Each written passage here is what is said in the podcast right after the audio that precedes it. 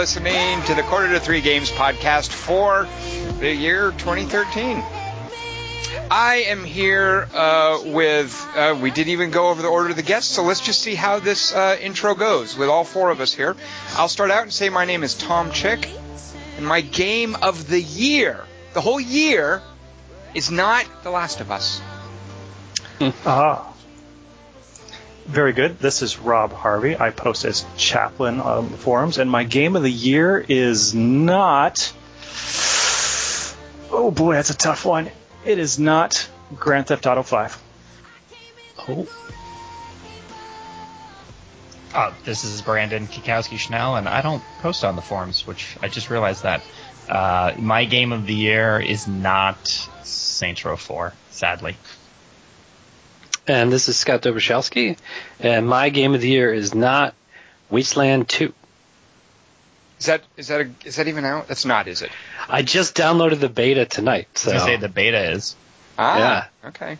so So, but there's All time right. to change your mind, Scott, because we still have a few days left in December. So just keep that in mind. Uh, it could win me over. well, we're, we're actually not necessarily explaining what our games of the year. If you're tuning in, and it, it, it might have been somewhat misleading. If you're tuning in to hear us talk about what the best game of the year is, I'm afraid you're not going to hear that. You're instead going to hear just some general, uh, more broad faffery about trends and things that we saw this year. Um, we've each mentioned to each other a few things that we want to raise, a few points, some topics we'd like to discuss, uh, and we're just going to go around the table and, and bring those up in, in order. So why don't we start uh, with you, Scott? What, what's one of the things that you thought was notable about uh, 2013 in video gaming? Well, I think this year, I mean, I think this year there wasn't a week that went by when um, the issue of women in gaming didn't show up, either as some type of controversy over sexism or objectification in games, or uh, the mention of a uh, really strong female lead in, in games. And I felt like that was just something that it just kept it kept showing up, and I think it shows the game industry kind of trying to deal with more adult issues, and also not being able to deal with more adult issues. Uh, yeah, it, it was definitely a topic of concern this year. I mean, I think it's something that we've seen a lot, but for for me, the the most notable thing about that issue, you know, women in, in gaming, and uh, there's a couple different approaches you can take, but for me, as an issue of the portrayal of women in gaming and female characters and how they're represented in the games that we play, uh, I- I think it was a particularly strong year for controversy because there are some really strong cases to be made that we've come a long way, that we're not just rescuing women out of castles and then dressing them all in chainmail bikinis. There's certainly some of that mentality still there, but I just think it was a very strong year to make a case on the opposite, uh, on the opposite uh, argument.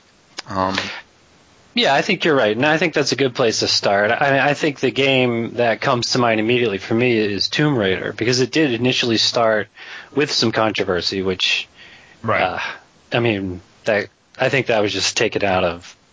People people didn't really know what they were looking at when they saw scenes that they thought uh, depicted rape, and then the emergence of, of Lara Croft in that game. I mean, that was just that was fantastic. That was a great game. And then the other game that comes to mind is um, is Gone Home.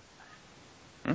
I, I thought both uh, dealt in a very positive light with uh, with the strong female leads. Yep, absolutely. And of course, Last of Us, uh, um, Beyond Two Souls, Bioshock Infinite, all prominently featured female characters beyond the traditional roles of just you know the chicks that you rescue or, or whatever. Uh, so uh, yeah, it was, it was a very good year for that.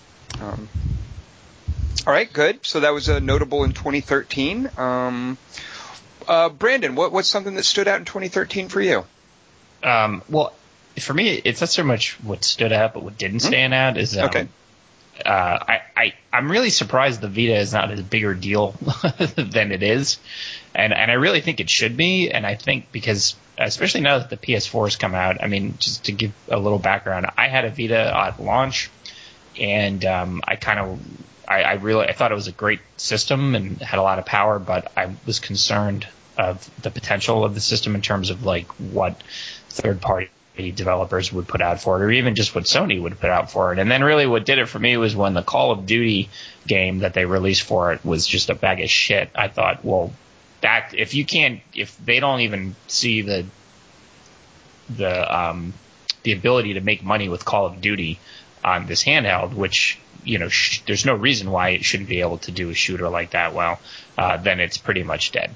And so I kind of wrote it off. I traded it in. I, I said goodbye. So and then so little faith, Brandon Cackowski. well, and then so at the at the the the, uh, the E3 press conference when they showed off remote play and they said because now mind you the Vita had remote play with the PS3 but it was pretty much useless. There were as far as I know there weren't well, I'm not going to say there weren't any games that supported it. None of the games that I ever played on the Vita supported it. Um, and It, it I was just certainly a, an abandoned feature that was poorly imp- implemented, and even when it was, it seemed to just not work. Well, and to be fair Yeah. to Brandon, you can see Sony would do that sort of thing all the time. That Sixaxis and the move. You mm-hmm. know, they'd Yeah. trumpet something and then forget about it a month later. So I, I can kind of understand Brandon thinking, oh, well, the Vita's going the way of the, the Dodo. Why don't I get rid of this? Yeah. Right. But then when they said for the PS4 that every game, every Sony game that didn't use the camera would be remote play and that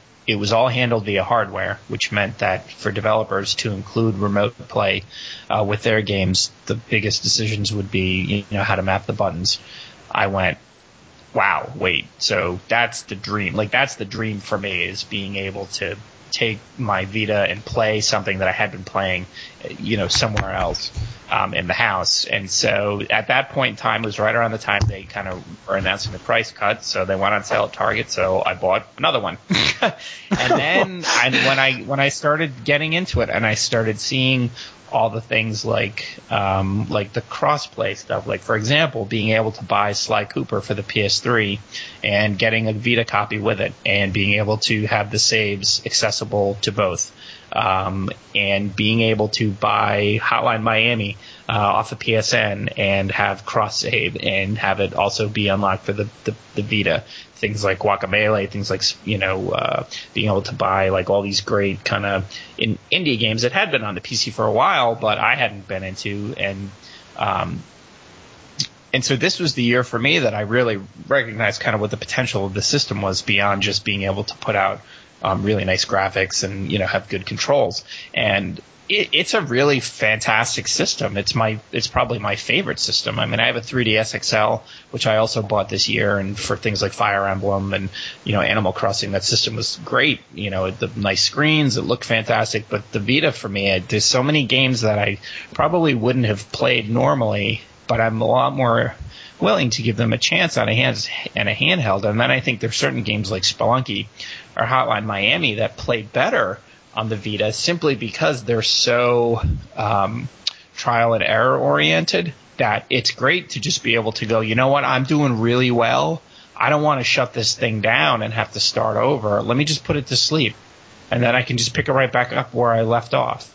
Um, I can't tell you how many times I did that with Hotline Miami. But then I'll just, you know, like I said before, the ability to buy a game in one place and have it like that unified system and nobody else does that. Like Nintendo just got around to the idea that, hey, maybe if somebody puts eShop money in a, in an account for their 3DS, they also want that money available to spend on the Wii U.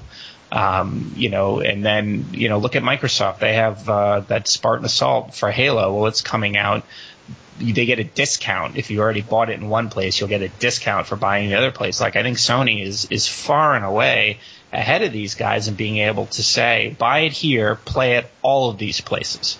And it's also and- a, a good way to compete, I think, with because being a handheld's a fiercely competitive place right now because of the iOS, Right. because of the 3DS, and I, I think they've got a good angle by folding it so completely in with their PlayStation 4 ecosystem or Yes. whatever you want to call Right. it. Uh, it gives it an edge over the iOS, over the, the 3DS. Yeah, definitely. Right. And then the remote play, as I've, you know, I'm not going to keep beating that particular horse, but it's fantastic. I mean, it's the first time that I have seen something and then have it, seen something that, that, um, like excited me and amazed me that much, and then it actually worked exactly the way that it was supposed to. Um, and in fact, it worked too well for me at first, uh, and it wasn't working because it worked too well, which is, um, listen to my podcast a few episodes ago and hear that whole story. Um, but I use it every night. I play every night on it. I'm playing Marvel, uh, Lego Marvel superheroes, not as we speak, but that's currently in my PS4, and I only play it on the Vita. I have never played it on my PS4 proper. I've only yeah. played it on the Vita.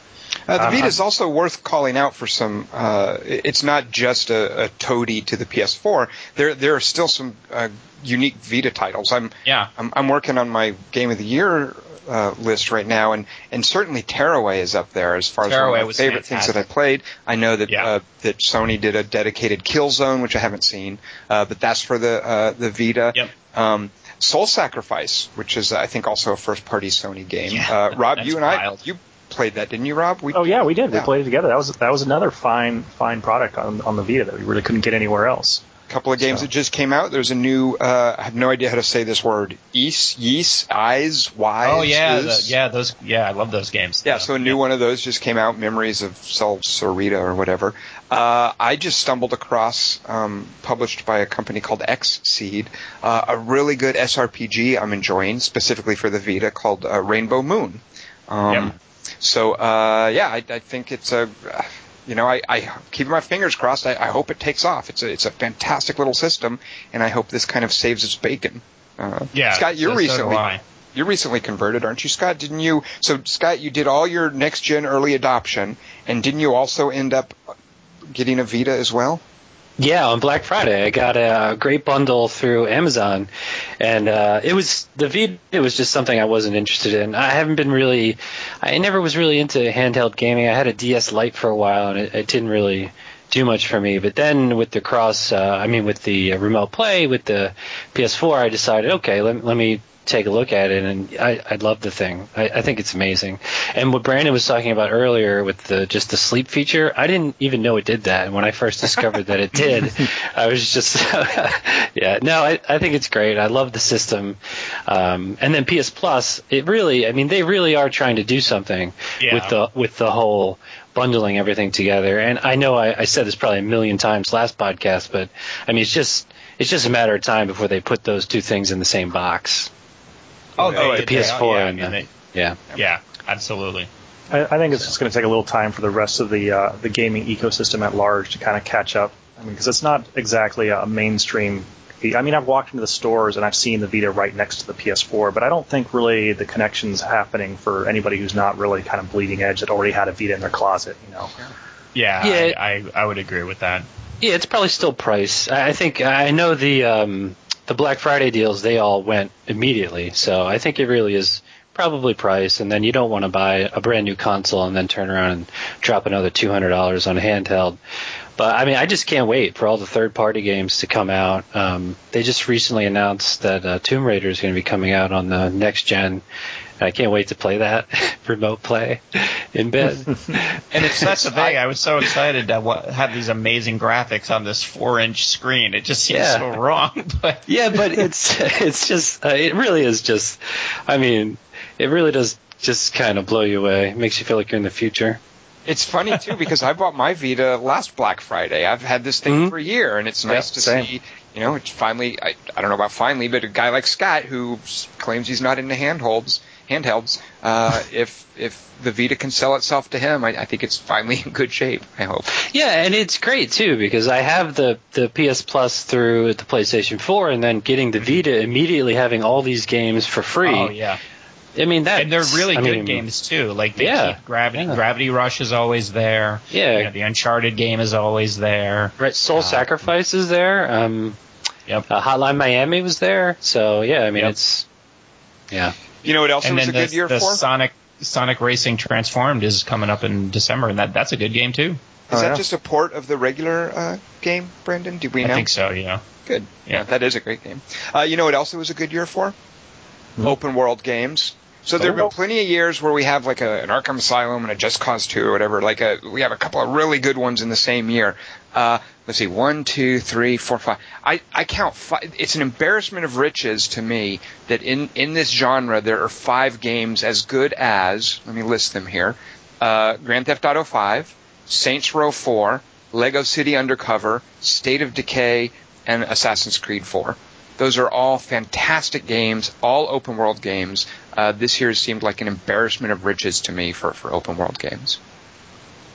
Yeah, and they all do something different too. It's not you know going Right. over the same territory. It really is just expanding what you can do in an open world. Yeah. Each one have their own take. Yeah, it's it's really fantastic.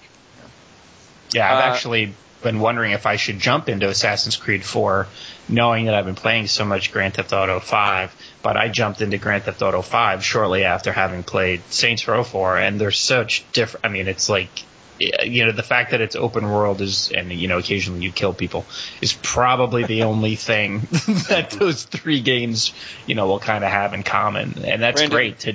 Let me ask Yep. you this: in um, in uh, GTA 5 or Saints Row 4, can you sail around in an awesome pirate ship?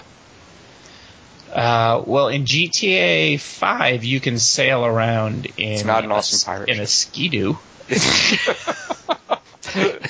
and I can fly a helicopter. Uh, and then in Saints Row 4, you can fly around in a spaceship, but you can't go in the water. So I'm gonna have to go with no. Uh, no, you can't. As Scott said, very different kinds of experiences. Uh, and and what, it's, it, surely I'm not the only one on this podcast who played Lego City Undercover. No, that game's Uh, great. I played it on. I only played it on the DS. I don't have a Wii U. so Oh, the DS version. That's not Lego City Undercover. That's I an know, you told me abomination. that. Yeah, you, don't you you chastised me earlier about never even mention it again, Brandon. I don't want to hear that thing brought up ever Have, again. have I forgotten the face of my father? Is that what you're telling me? I want you to throw, crack that little thing in half, throw it in the trash right now. Uh, let's see, Rob. What was something that stood out for you in, in 2013? This is unfortunately not a happy trend. Also, hooking into seeing what's happened with iOS and seeing what's happened in the console space, it seems like microtransactions have really Ugh. really dug into the world that be. I mean, I think we as a gamer collective are kind of to blame for for staunchly defending beyond reason a $50 price point for way too long. And then it started to kind of bend under the weight of, you know, licensing $10 here, DLC for really moderate map packs that were probably part of the games anyway, to now straight up freemium and free to play models and everything that is now now the fifty dollar price point we we pushed too hard and now it's shattered and now the sky's the limit it seems like on so many products now where But is that is that because we're okay with the sixty dollar price point, or is that because it works in iOS and the people making some of these financial decisions don't see the the inherent difference between a 99 cent game that then charges you money for content and a $60 game that then charges you money for content.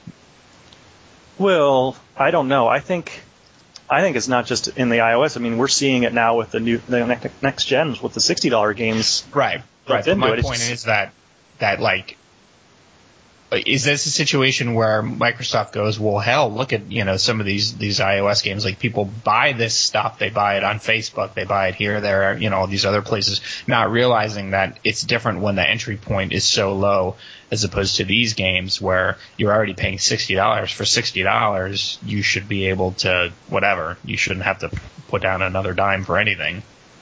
No, I, I maybe I'm maybe I'm being a little too generous to the to the developing side of it, but I kind of get the feeling like the costs have just been going up and up and up on everything. Everything from small games that we expect these, you know, large scale product from to large games that we expect ridiculous amount of product and and and turnaround and value and that I think it was just it was creating too much pressure where the industry was desperate to find new sources of revenue streams and unfortunately the one that we as a group ended up nibbling on is probably the least desirable one in the end for us. Uh, Mhm. and it seems like it's that's now it's like the experimental phase seems to be kind of gone and now we we've really lost the war and it's going to show up everywhere and in everything to the point where you know the iOS 99 cent stuff is kind of a wasteland but now we get either pretty darn pricey high quality stuff or we basically have to pay for every single millisecond or ounce of content in a smaller product and, and then it carries out even now to the larger stuff where it's like now they're going to push across the borders with you know different kind of premium and DLC and map packs and plus by the way we'll let you buy you know your cars with you know these kind of microtransactions or, or whatever, and, and who knows what the sky or what what the limit will be going forward from here. It's, it's Well, still I'm very- hoping the limit is that people just stop buying it and then they hmm. realize, oh shit, we can't Nope. actually make any money on this. But I don't that's think that's gonna gonna, I don't happen. think that's going to happen. I Yeah. think I think it's out of the bag now. Brandon has Yeah. way too much faith. But I, I, I do want to raise three things that I've seen this year in that regard uh, that I find encouraging. Um, I still think it's a little bit of a Wild West thing. We'll see how it's going to settle out. Obviously, publishers are going to try to get away with as much as they can. A few folks will push back or not buy things. We'll, we'll see where it goes. But but three specific things this year that I find pretty encouraging. Um, I think we saw with Borderlands 2, for instance, a great example of how DLC keeps a good thing going. Uh, I think Borderlands 2 uh, rolled out some really, uh, even though there a lot of people felt cheated because they bought a season's pass and then uh, Gearbox kept doing some awesome things, but by the way, those weren't part of the season's pass. You still have to buy them. But I think Borderlands was a good example of of DLC being a good value, uh, and I liked what they did there. I liked seeing that. Um, Another one is a, a, a historical bad guy uh, in in this regard has been Electronic Arts, uh, and a lot of times I feel like they've scuttled their game designs by just trying to sell extra crap. And I didn't see that so much this year. Uh, Dead Space 3, which came out Dead early Space this year. I, I think did a good job of not, you know, you could buy your way through it, but they didn't nag you with it. Uh, it felt pretty Right. optional for the most part. I was okay with. I, it felt like they be, they sort of settled at a sensible uh, compromise as far as trying to nickel and dime people and tr- and and not compromising the experience for others. Uh, who weren't going to pay another cent. Uh, and I'm also encouraged that in Battlefield 3, they're not, they could have easily sold uh, those little packs that, that you get to get extra experience points. They could have easily monetized that much more crassly than they are now. Um, so, so EA traditionally does a terrible job with this, and I feel that this year they kind of settled down. Um, and the final thing, though, that I noticed this year, uh, and Rob, I don't know if this technically gets into what you're talking about with microtransactions and whatnot, but for, for me, it's part and parcel of the issue of how does the business model affect the design.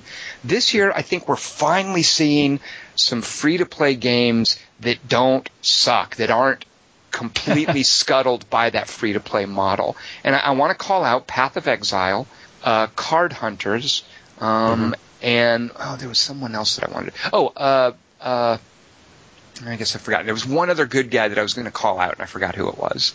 Um, but we're we're seeing some. Good, oh, oh, Marvel Heroes for Pete's sake. Yeah, Marvel Heroes, Path of Exile, and Card Hunters seem like they provide a lot of gameplay without uh, nickel and diming people, and I feel like they're good guys when it comes to how to do the free to play model.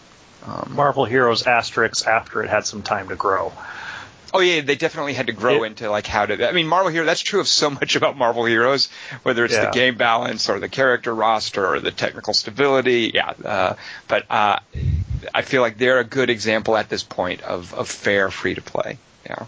to to that point, I think it's it's creating an interesting, weird fourth wall that seems to be broken down now, where now that we see the choices that are made for monetization and how the choices are affecting game design, it's weird because now I feel like I can suddenly peer into the psychology of a particular development house or developer and like kind of really see how cynical or how generous they are with their product and it's it's almost like it kind of almost takes away the the suspension of disbelief or something. It's, it's suddenly I feel like, oh, I see they did this because they wanted me to do that kind of thing. Where it's it's and it's feeling a little more obvious now, and I, I see the good free to plays and the bad, free to plays and the good DLC and the bad DLC, and, it, and there's such a wide range that when I'm spotting the ones like you pointed out for good, I'm like, okay, I see what they did, and I spotted the bad ones. It really takes me out of the game almost across the spectrum. Well, one one place that for me has been almost completely just you called it a wasteland before, but I feel at this point like the iOS is no longer a platform and is now a business model. And I just uh, so many games on the iOS. Yeah. that- It really depends. It- It's very rare. Like the Room 2 just came out today. I'll play that because I love the Room, and that was self-contained. Like I knew, you knew, you put down, and the Room is free, and you should get it because it's great. You put down the money, you get it. Like you start to finish, you play the whole game. You never have to put down any more money again. It was reasonably priced when I bought it, maybe four or five dollars. Um, but it, but it's just like I look through and I see the games, and if it says free, I just ignore it completely because I know that it's just going to be now it's it's not even like a half an hour. Even if it doesn't say realize. free though, Brandon. Even I, I think it's just so Right. accepted on the iOS as a platform that that anybody will try to get away with it, and it just disgusts me to see an otherwise really good game suddenly pop up. You know, do you want to pay two ninety nine to buy these new heroes or to to Right, get right. extra experience points? And I just uh, just it, you know when Rob calls it a wasteland, I'm sort of inclined to agree just because I see so much of that.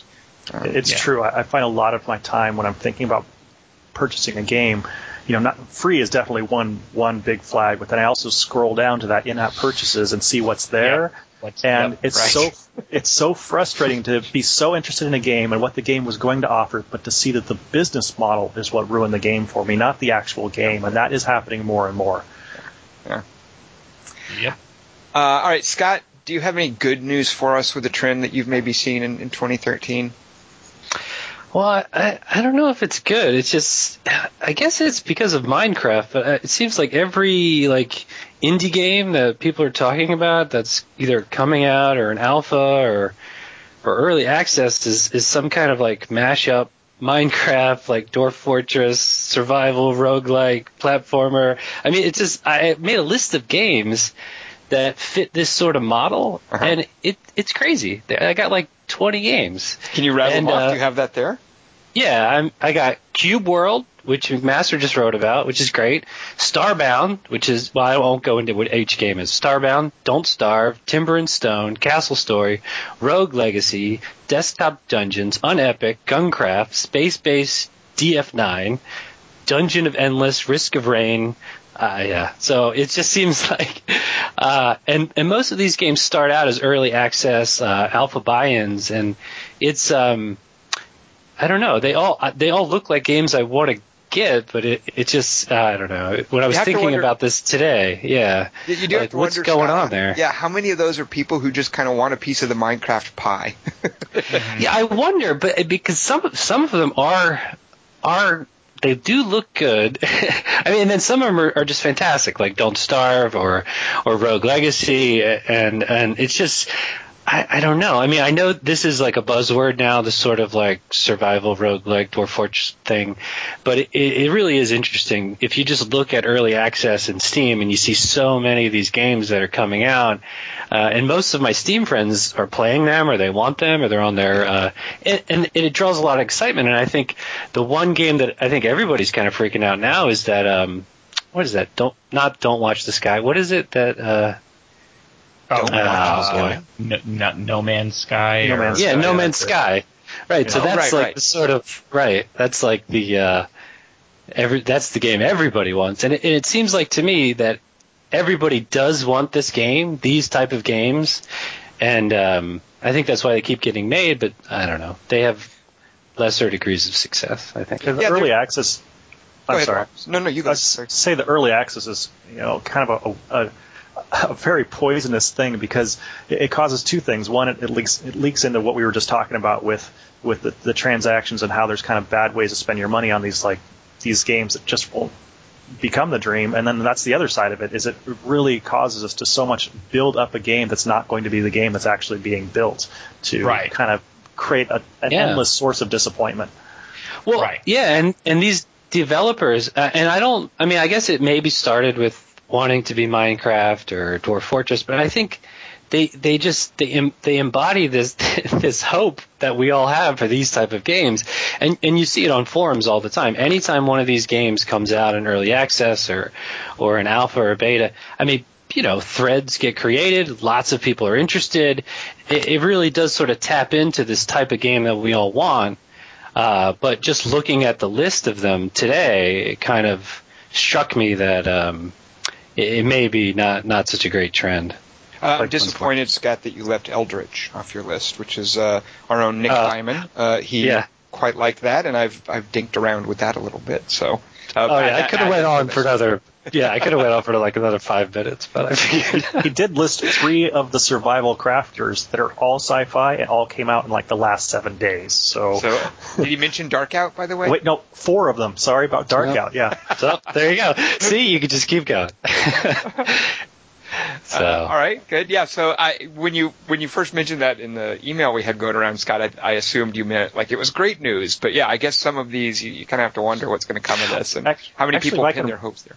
If I can route the indie thing before we walk away from it in a in a good way, um, I've actually this has been a year that I've really I'm seeing a very pleasing trend. It seems like for so long uh, games have become stagnant to the point where they have completely shaped the industry into relying on these heavy AAA plus juggernauts that really take no risk, don't do anything new, just kind of regurgitate the same thing, and God help you if you try to do anything different because your project will get squashed. I mean, not unlike movies and sequels, I guess, but um, it seems like finally, with some pretty big hitters getting a pretty lackluster response this year. I mean, Gears of War had a pretty meh response.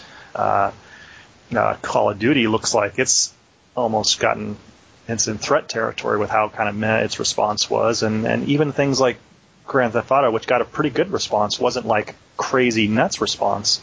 And on the other side of that, I'm looking at it feels like this is a great time to be a gamer because for the first time in a very long time, we're getting lots of experimentation with with game design and, and, and ideas and structure and really experimental stuff that, that looks a lot like games did in the beginning. You know, like you know, in the very, very early era with very, very primitive technology on stuff, you know, people that were just making literally by themselves in a handful of hours in a garage and throwing up on, you know, shareware or whatever, you know, and, and seems like we've kind of revisited the creativity of that era with a lot of modern technology. So you get really cool meshes like, you know, uh, Monaco that has a very kind of retro look, but it's got, you know, pretty complicated lighting going on and whatnot to, I mean, I'm really excited what this is doing, and this seems like it's kind of leading the way of potentially being a market leader almost of the next console round as as it could potentially be a big competitive space, not necessarily over triple A titles, but who gets what indie title and when. Yeah, we're def- Right. do definitely like that. Uh, even with the, the the console launches, there's definitely an awareness that we have to embrace indies. You know, the, the people flock to this creativity, that it gets a lot of attention. How can we build that into our PS4 or Xbox One microsystem uh, or Right. ecosystem? I mean, I, I really like the uh, awareness that the bigger publishers have of that. Yeah, definitely. But that was a big reason. That was the other reason why I got a PS4 was was their support for indies. Like when I was when I saw you know what um, uh, what they're doing with Transistor, I was like, yeah, I'm on board. And they're like, it's on the PS4. I was like, done. you know, my only other question was, can I play Witcher 3 on the PS4? Yes, done. Okay, I'm good. You know, remote play, Transistor, Witcher 3, you know, Second Son, perfect. But it was, you know, Sony, you know, kind of saying what, you know, kind of wanting to bring, you know, these, these indie games because I, you know, you kind of, like we talked about before, I'm thinking, all right, well, I'll, they'll most likely be cross-buy. I'll most likely be able to throw that on the Vita. Like Rogue Legacy, I cannot wait for Rogue Legacy to come out on the Vita. Like I can't Oh, wait. yeah. I- Or PS4 with into cross buy. Yeah, absolutely. Um, and just Sony, and, and I think, and and I mean, I know a lot of sometimes these games that we're getting, like Terraria, is coming out on the Vita soon, and that's been out on the PC for a while. And I think that, you know, it's kind of easy to dismiss. Okay, well, you know, that game's actually been out on the PC for for a minute, but for people like myself who don't play PC games, I mean, it's a great way to to expand that to a new audience to show you know people who maybe are, are typically playing these AAA games the level of creativity and, and design and the cool things that that these smaller houses are doing. Um, I just think it's awesome. Uh, let me use that then to segue into something that I noticed this year, and that is that I think that a lot of the the bigger AAA projects are also taking creative chances, and they're doing it. This is even better with old franchises. Um, Rob, you mentioned Gears of War. I really, I, I kind of liked, you know, I don't, I don't like the story and the shooting was kind of the same, but they did a kind of cool thing by embracing the sandboxiness, uh, and, and Oh. making it a set of different arenas with, with randomized enemies in each arena. I And it was gonna say wasn't with- your, it wasn't your War, normal, uh, like scripted, like, okay, now you're going to fight four of these guys and there's going to be three of these guys and then you're going to hit a checkpoint.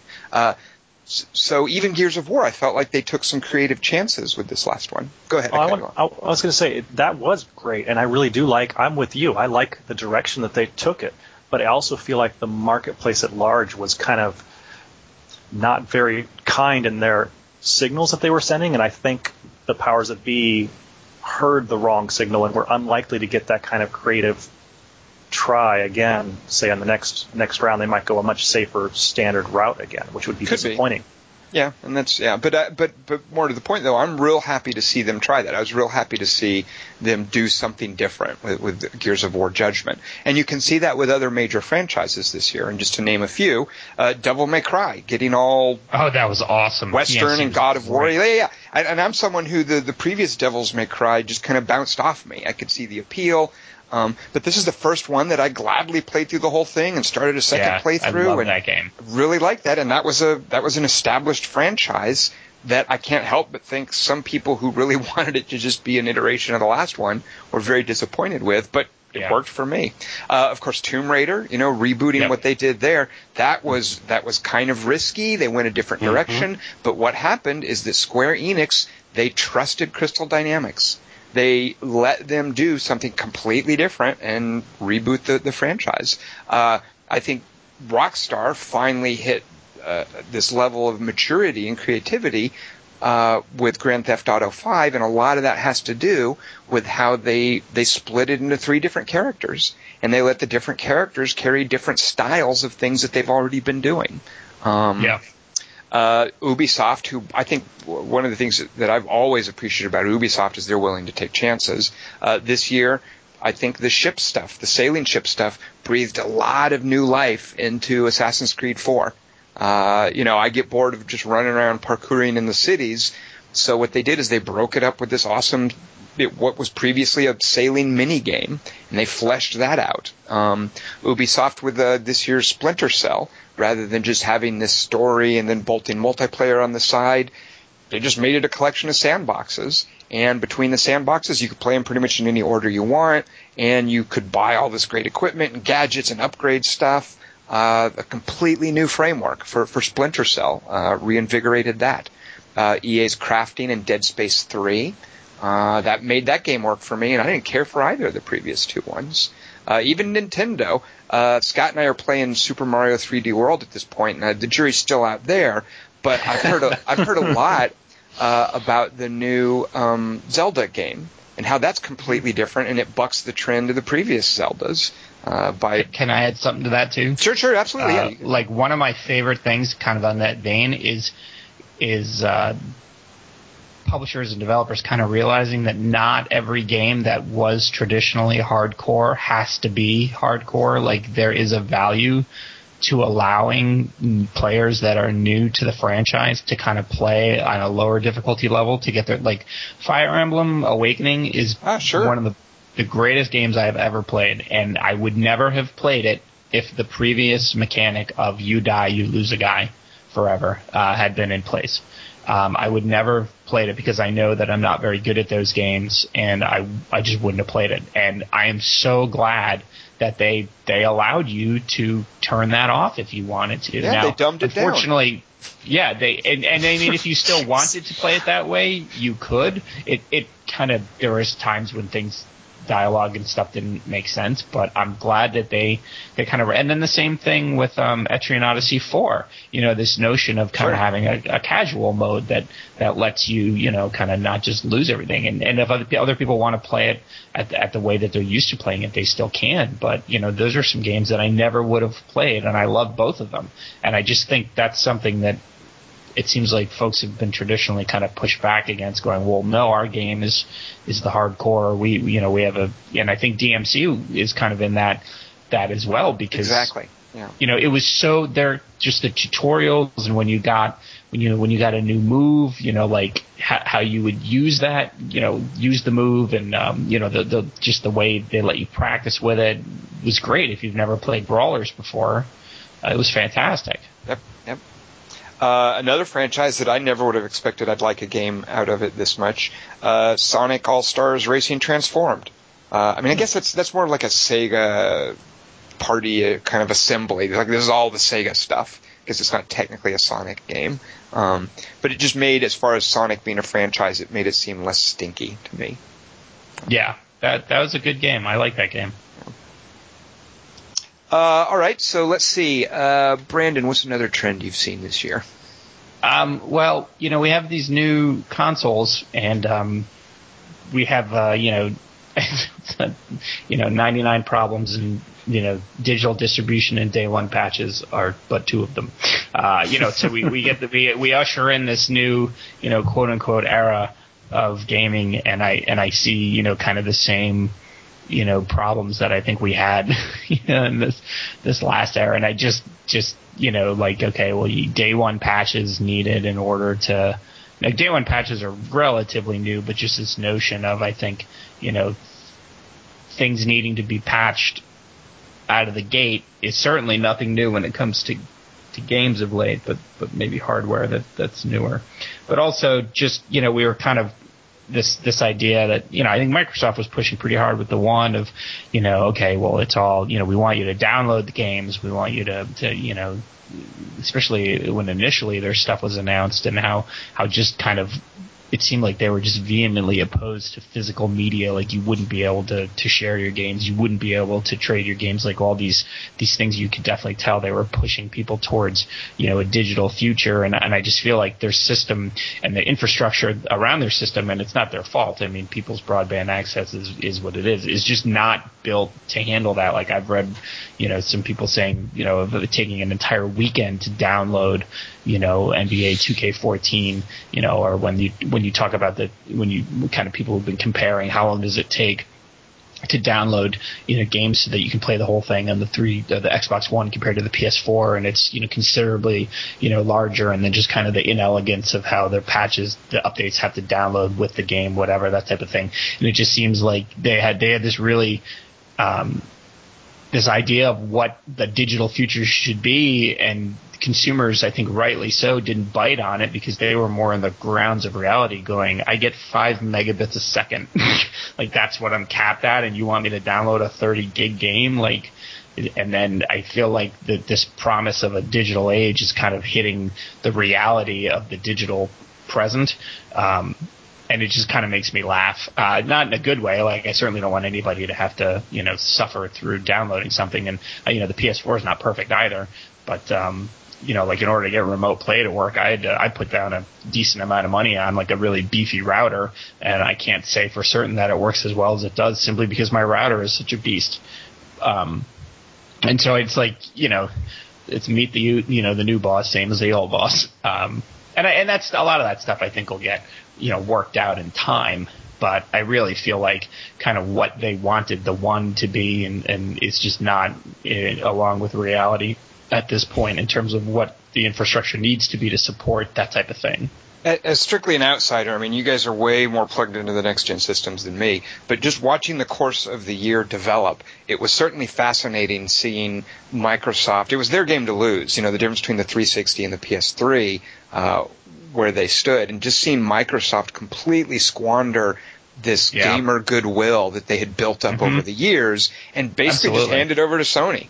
Uh, and to Sony's credit, they, you know, the PS4 represents probably the biggest turnaround in terms, like, I don't know. They, it seems like all the things that people didn't like about the PS3, they actually listened, and they said, "Let's not do that again." Like, let's right.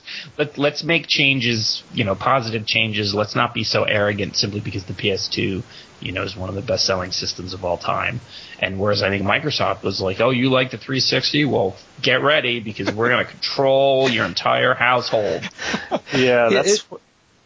that's Good, kind of the, the feeling that I was I was kind of getting at in the last podcast, where it seems like you on the one hand you got carrot, and the other hand you got stick. It's like one of them, one company seems to be like, okay, how about if we give you this? How about if we give you a couple of free games with your monthly subscription? How about if we let you have Netflix without anything? How about if we, you know, they just keep keep giving these things, whereas Microsoft's like, this is our vision. You will you will submit. Oh well, all right, we'll back up a little bit, but you're still going to submit this far. And it's, but we'll give you uh, Gears of War because who hasn't played Gears of War yet? yeah, or Halo Three. But uh, I think you have a good point. It's going to be real interesting because not not everything was reversed, and there there are a lot of decisions that were made on on both in both uh, systems, kind of assuming a certain infrastructure is in place, and mm-hmm. it's going to be interesting to see how this kind of plays out over time to see how much that really is in place in the world marketplace at large. Yeah, because um, I've read, I, you know, I've read people who have PS4 saying I will never go to the store to buy a game again, and I'm like, I, I mean, I definitely see the appeal of that, like you know, especially because it down, you know, what the little bit that you need to start playing downloads so quickly. Um, and, and it'd be nice to just be like, oh, I want to play that. I don't have to go out. But at the same time, I guess I'm just, I'm just so, um, inherently distrustful of my internet connection to, that I, I just would much rather have the disc in hand uh, because I don't I don't know what kind of checking the PS4 needs to do if any once it's installed. I'm, I think you can just play it, but I don't I don't know and I don't know what they would what could change in the future because you know I think any any company that you're giving the benefit of the doubt, you're doing so um, maybe not fully understanding that most of this stuff is just a software switch away from being turned on or uh, yeah, know, like an end user license agreement. It's kind of yeah. again 180, say a year down the road for Xbox One. right, right. Yeah. Um, uh, Rob, you mentioned as one of the notable things this year uh, that's tied into next generation consoles is the, the social features. Uh, mm-hmm. Tell us a bit about what we've learned about that in 2013. Uh, well, social's kind of weird. I mean, kind of social. You didn't really think of, at least I don't think of gamers as being in the traditional social media circles. I mean, I all my gaming friends, I'm not really thinking of guys who are checking and updating and doing whatever on their Facebook and their Twitter accounts. I mean, granted, there's exceptions, but but at the same time, it's kind of interesting to now that the consoles are launched, this really kind of hidden feature that's so big is this either broadcasting or streaming features. I mean, Twitch TV built it right into it, and it seems like mm-hmm. it's taken something that was in a very specific, you know, space of either you know you watch YouTube channels of certain people maybe. Uh, well, or maybe not anymore, but you know, you watch YouTube channels or uh, you. Sorry, that's, that's a that's whole really other funny. podcast about yeah. YouTube Armageddon, but. Um, but uh, or you had essentially mostly real-time strategy folks that would just watch recorded uh, video to like really work on their build order now. Whereas now you just have people like me just popping on their PS4, going down and watching, you know, John Doe playing a game of whatever just to kind of check it out and get an idea of what the game is, what I might want to do, and and it's it's kind of a neat kind of gamer TV that I think is becoming an exciting feature for everybody now, which is kind of cool.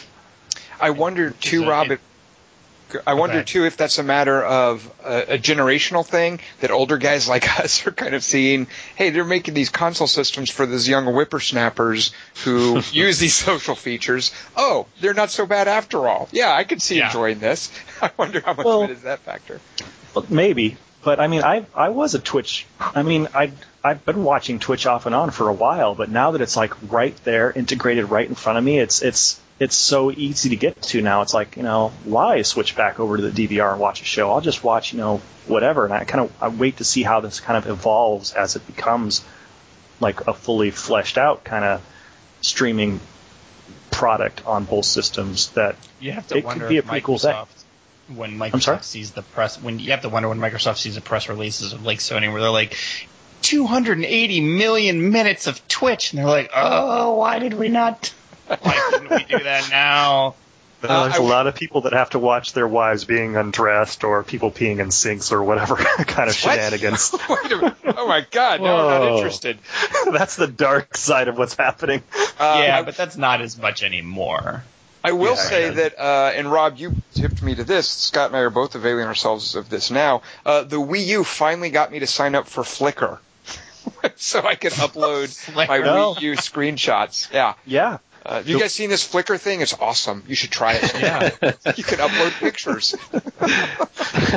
no, I love doing that for Skylanders and stuff. And I, am I'm kind of wondering, maybe I haven't done enough research, but if there's a hook to do similar things with the Vita or whatever, because I'm that's the one thing I'm a little disappointed with the social hooks of the PS4. I mean, I haven't seen the Xbox, but I'm a little disappointed. It's like, okay, sure I can screenshot and sure I can record video, but one, your video tools are barbaric, if even that and then on the other hand, I have to send it to Facebook and then maybe send it again to YouTube or something. It's like just let me let me post this to my like my friend wall page that you worked on, you know.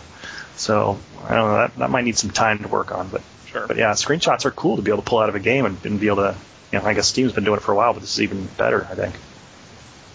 Uh, what is what does all of this mean for PCs, if anything? Uh, what what does 2013 look like for PCs? Hmm. I think it's. I think PC is probably in a pretty good place, partly because of the adoption rate and the slow burn that a console generation turnover is going to be, and also there's so much happening in the indie space that it seems like for now, Steam and Greenlight's a pretty good place, and early access is a good place to kind of have those things percolate and then move them later. It's certainly one of the first console launches I've noticed that wasn't accompanied by uh, cries that PC gaming is dead.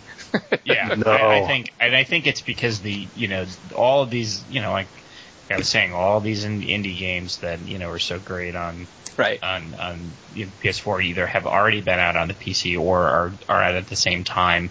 You know this whole notion of okay, well, you know this console's got exclusivity or that. I mean, nowhere. Typically, I don't see PC mentioned along in those agreements. So I think the PC's you know going to be just fine. You know, I I think that. um you Uh, know, I feel they're- like- just- How about this take on it? Instead of being some sort of like competitive, you know, gladiatorial, you know, them versus us or us versus them or whatever, it seems like it's now its its own ecosystem where they're kind of symbiotic on each other. Where you're like, it's great that something new and exciting gets developed on PC like faster than light, but then I'm also really eager to see it migrate its way into a handheld device so I can have it on lunchtime adventure type stuff and and this it just kind of all works together to create a full ecosystem that I'm I'm pleased that I'm part of multiple parts and it doesn't have to be about you know like this is my team and I only root for them or whatever. yeah. Yeah, that would be and I- nice if if everybody could think that way. Yeah, yeah, and I think that feeds into another key point about why PC gaming is so great. Uh, is because there's so many digital digital download sites now. I mean, it's just the the cost is so much cheaper per game. I mean, you may you may pay pay the- play uh, play the same game on different systems, but you're going to pay way more on a handheld or a console than you ever will on a PC, just because of the Steam sales and the Humble store. Right. And I think that's what's what's really great for, for indie developers because they can get their foot in the door that way, uh, sell their game pretty cheap or get it picked up on a on a humble bundle or something, and then as you know more um, more momentum builds, they can try and get it on a platform where people will pay more money for it. But I think that's why the PC's still got the edge uh, because it is just it's so different the the amount of money you spend, and that was the big that was the big promise that I was hoping Sony and Microsoft would would deliver with their digital download services is the cut in cost because that's what we've been hearing forever. You know, we have to charge this amount of money because of pi- piracy and all this stuff, and as soon as we get it on a digital platform, you know, we'll pass the savings on to you, and that, that's just not Yeah. that's just Yeah, not ask- happening. you know. yeah, ask the UK how that's working out for them. Yeah, Uh, right. I mean, I I wish they would adopt that though. I mean, they never will, but it would be so great. I mean, Sony is to some extent with PS Plus, but I Uh, excellent point, Scott. Yeah. Yeah. Uh, Something that was specific to PCs that I have a question for you guys about, and maybe this is just a matter of we're not the, the right fellows to be talking about this, but uh, what happened to all the MMOs? Mm. I, I mean, I play MMOs, still and I them? certainly spent my, my time in 2013 playing them. But I was playing MMOs that had come out the year before. I was playing Guild Wars 2 and Secret World. And uh, what, what, did any conventional MMOs come out this year? I'm worried MMOs are going the direction of the spaced sim, uh, where they- had a great moment in time. They were really popular. They were, I mean, to the point where everyone was trying to imitate the king. And I think the problem is, is it maybe society does. I mean, MMOs kind of they they sort of have a burnout rate, and then even more so, that marketplace more than any other seems to be really struggling to find its its revenue stream that's going to work in the modern era. And I don't. I think MMOs, and they're not done, and they're not going to fade like you know like most space sims, although they are coming back.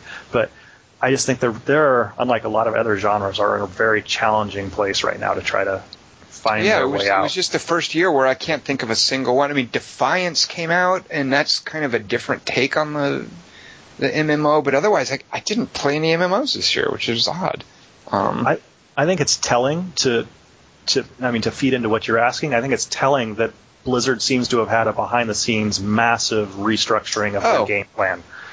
Well, well, you could argue though that there are mists of uh, didn't they have a the there was an expansion this year? Yeah, so I guess that that's just a matter partly of me just not playing WoW, um, but that did come out this year. Well, I was more Yeah. referring to Titan and, and Titan being, you know, Oh, right. indefinitely changed, and I, I I wonder if that's kind of feeding into them looking at the numbers, looking at, at World of Warcraft, looking at its sustainability and its its cycles of people coming back and then people fleeing, and then I don't I don't know. I think I think the MMO space is really in a, in a tough spot, trying to figure out what the next step is. Uh, Scott, were you going to say something? Yeah, it just seems like I mean there, there's so many resources they have to throw at a good MMO, and not just the world building, but the server infrastructure and everything. And while they're out there building their game, all of a sudden, all these people in the free to play space and on the indie space, they make all this money, and it just I think people people kind of take notice and they wonder, well, sh- shoot, you know, we're we're throwing all these resources. We have these huge teams to create these games, and I think when Star Wars kind of went belly up, people were just kind of kind of shocked, and I think it it doesn't bode well for the Elder Scrolls, and especially because they're going to be doing a subscription model. I just I just think it's too you know it's too resource heavy in in today's um, gaming space. And Uh, with no with without the conventional guarantee on your returns that Yeah, we saw with World of Warcraft, for instance. Yeah, exactly. right. Yeah, that's that's a very good point because I've seen trying to get out from under the subscription model, everyone's going the free to play model, but the free to play has an interesting problem that MMOs all trying to do subscription was a problem. People only have so much disposable income that they want to throw out in a given month, say, and so they can only play or be invested in so many products at the same time. Well, okay, so like Scott's saying, in an MMO, if you want to create some sort of content to keep people coming, then it's like, okay, now you got to craft whole levels or maybe a new class. And, and, and whereas like if you're a MOBA or something or some other free to play, it's like, okay, here's our new character model that's plugged into the game that we were already running anyway, and bam, and you just you can't keep up for those same dollars. Yeah, and it's it's a tricky balance because it, on the one hand, a subscription model ensures that somebody's going to to play your game and you're going to have populated worlds just because people are paying for it. Uh, on the other hand, a free to play model, it, it's less pressure for you to log in every day, but then there's also less incentive to do so because you're not paying for it. I mean, I, I used to play a lot of WoW, and part of the reason that I did was because I was paying for it. And then when I played Guild Wars 2, I thought that was the best MMO I ever played.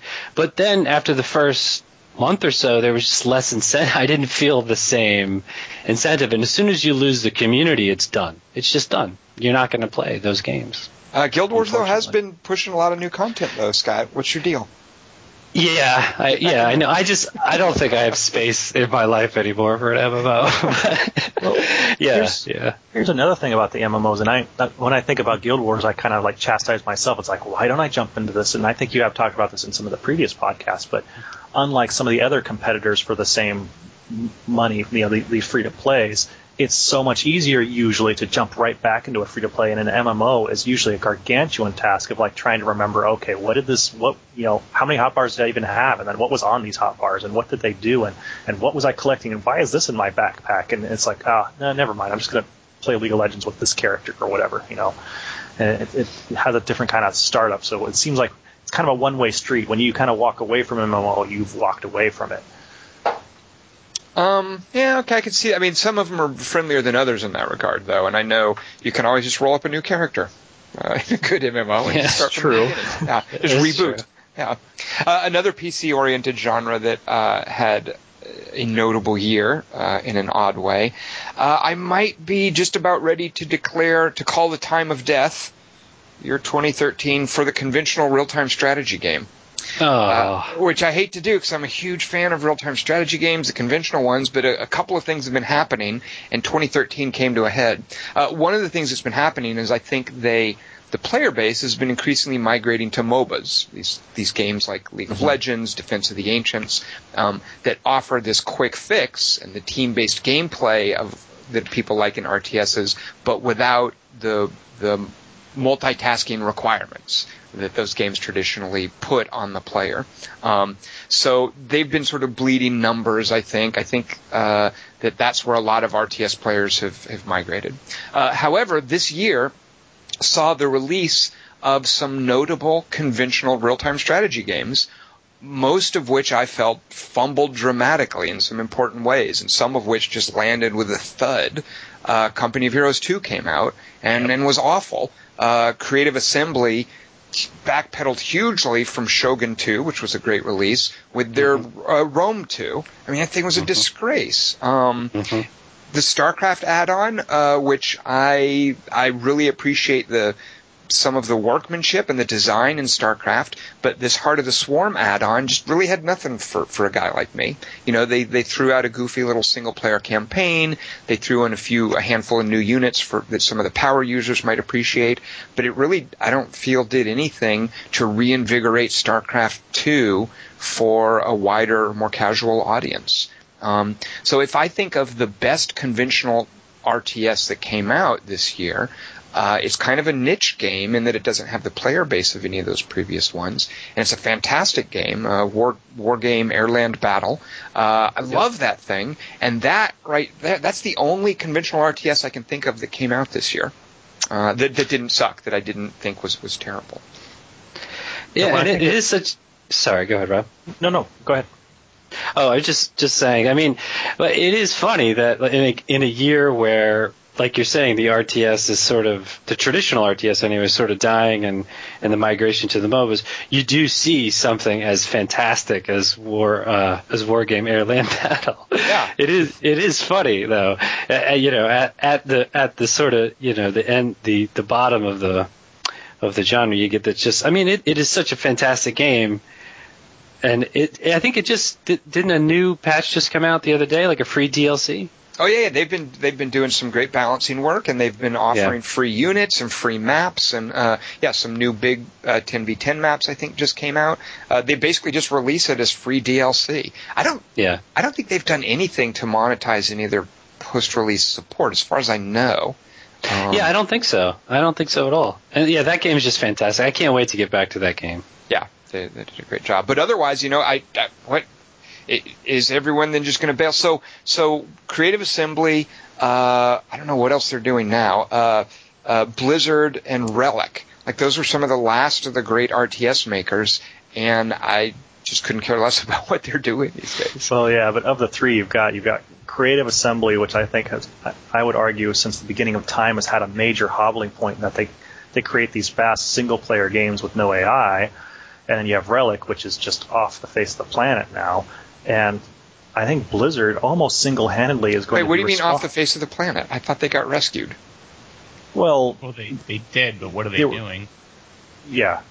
I mean, Surely they're doing something. Oh, maybe not. I guess I haven't I- really. followed. So, uh, Sega published Company of Heroes is is, Right. is uh, wouldn't they then also fund? I actually I don't know. You're you're right. I guess there's. As far as I know, their properties have either been that were in the works have been completed and released in some fashion, and I don't know of any waiting properties. But as far as I know, they're, I mean, at best in torpor. I don't know. I mean, Okay. yeah, I mean, I don't, I, I don't see them as doing much to to help, you know, keep this patient alive. And using your your analogy, and then then Blizzard, I think, is kind of, they're almost standing over the body with a gun in their hands, ironically, because when you think of traditional you know, real-time strategies with things like, you know, queuing units and making bases and build orders and stuff. You know, you think of the StarCrafts and, and the Warcraft type games, and I think they really, in their attempt to go for the esport crowd, you know, which doesn't have to be a death nail. I mean, I argue League of Legends has, in fact, your Twitch numbers will show you every single night that League of Legends has gone for the esport crowd way more. But in the way that Blizzard went with it with with StarCraft, it just looks like that they're they're saying, sorry, majority of the population, you guys aren't here. It's only for this group that's going to be able to play this game and really get the full value out of it. And it seems like okay, if everyone's going to walk away from the table, then there's nothing left. Uh, Soren Johnson just started a new company, and he's uh, saying some intriguing things about working on a new RTS. Uh, until he can give more specifics about it, though, I, I, I don't know how much hope to, to put in that particular basket. Uh, but he's definitely working on an RTS over at, uh, I think they're called Mohawk Games. Yeah. So, Can't think about. I always, whenever the year ends, I always think to myself, ah, this really wasn't all that great of a year. And then I look back at everything I played, and I was like, oh my god, that came out this year. That game was awesome. Yeah. and no, I think You this know. was a, a sleepy trend year. I mean, it, it's, I mean, yeah, these aren't like broad strokes that are completely changing the industry that everybody's talking about, but I really think we've seen the kind of this, the, the Earth start to shift on some pretty big things that are going to play out in big ways, say, and Right. as the next generation really kind of comes to being, and and and you know, so it's I mean, you know, Well- the big things of the year is hard to say, but these are definitely big forces in play. Yeah, and uh, uh, everyone listening, join us this time next year to see what the fallout of all of this was. So, How wrong we all were. How terrible we are, yeah. That's, there's that. uh, all right, well, thank you for listening. Uh, we look forward to everyone uh, joining us next week. I am Tom Chick. I've been joined by Brandon Kranzowski Snail. Did I get that right, Yep. Brandon? Absolutely. Yep. the Chicago Kranzowski snails. Uh, Rob Harvey, your name I can get every time. I'm sorry, Scott that's pronounced Harvey. Harvey, yeah. Uh, and it's Scott. Check this out, Scott. I've been practicing. Dobroslisny. Oh man, that's the best yet. Thanks everyone for listening, and we'll see everyone here next week.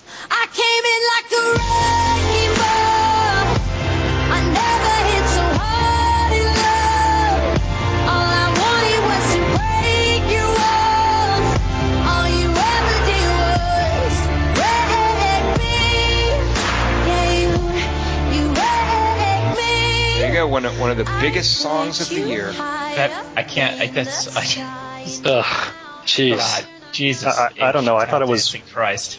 What does what does the fox say? I thought that was the big one. I, I can't stand that song. you have no choice if you have a child.